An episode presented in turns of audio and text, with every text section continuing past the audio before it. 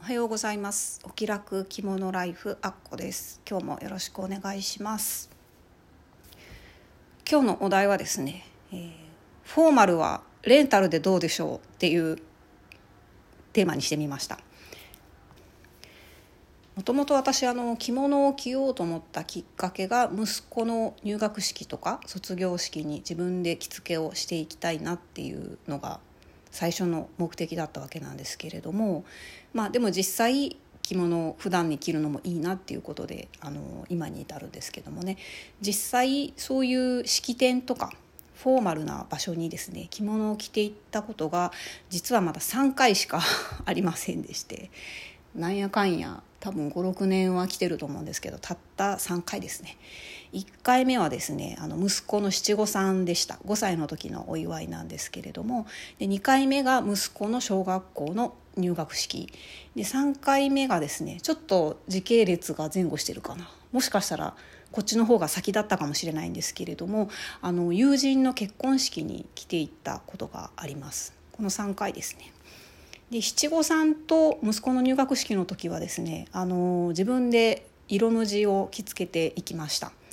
で七五三はですねまあ言っても近所の小さい神社でうちやりましたし、まあ、身内だけだしっていうのもあってまあそんなにちょっと練習がてらという感じでしたかね。で入学式の時はまあ、あの結構練習していきました。あの事前に何回か着てみてよしこれでバッチリだなっていうのを何回か確認してから着ていきまして。でこの時もですね結局帯はあのきれいめの名古屋帯を締めるっていうことにしたんですけども、まあ、やっぱり今時ですね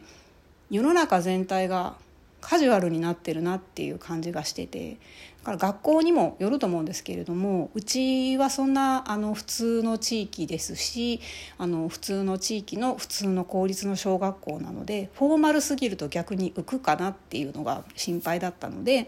金の糸銀の糸が入ったあの袋帯ではなくですねちょっと豪華めの名古屋帯ぐらいがちょうどいいかなと思ってあえてそれにしていったんですけどもこれはあの正解だったかなと自分では思ってます。着物着てる人私と学年であともう一人だけだったのでねから変にこうきらきらびやかなフォーマル着物を着ていったらもっと浮いてたんじゃないかなという気がします まあ、ただこれ学校によると思うので、まあ、もし私学とかねそういうところのちょっとまああの裕福な家庭の方が多いような学校とか、まあ、その地域にもよると思うんですけども、まあ、そういうのをよく見てあのどこまでフォーマルにするかっていうのはまた考えたらいいかなと思うんですけども。で友人の結婚式の時はどうしたかと言いますと私この時はあのプロの方に着付けをお願いしたんですね。というのもですねあの七五三と入学式って、まあ、結局身内ですし、まあ、あの式典自体もカジュアルなものだものになってきてるなっていう感覚もあったので、まあ、自分でできる範囲でいいかなって思ったんですけどもやっぱり人様の結婚式はですね ここはちょっとしくじれないなと思ったんですよ。変な格好をしていくのは相手に失礼だなって思いましたし着物ってやっぱりどうしてもですね着付けがデザインの一部になっちゃうんですね。なのでどんなに素敵な訪問着を着ていてもどんなに素敵な帯を締めていてもやっぱり着付けが崩れているとあのどうなのかなっていうのが私の考えです。プロの方に着付けていただいたのって私この時がほとんど初めてだったんですよ。自分の結婚式の時も着物は着たんですけど、まあ、その時はねやっぱり花嫁衣装なのでとにかく重たくて苦しいっていうあの感想しか残ってないんですけどそれ以来ですね初めてあのプロの方に来ていただいて着物を着せてもらったんですけれどもあのプロの着付けはですねあの本当はすごく楽なものだと思います。あのもしプロに着付けてもらってものすごく苦しかったわって思われるのであればそれはあの着付けがあまり上手でないプロの方だった可能性があると思います。実際あの私がお願いしたのはちょっとお店の名前とか忘れてしまったんですけどもおそらく個人であの出張の着付けをメインにされてるあの50代ぐらいの女性の方だったんですけれどもすごくあのテキパキとやってくださいましたしその紐の締め具合とかあのそういうのも絶妙でで私があの普段から着物着てるってこともすぐに気が付いてくださったので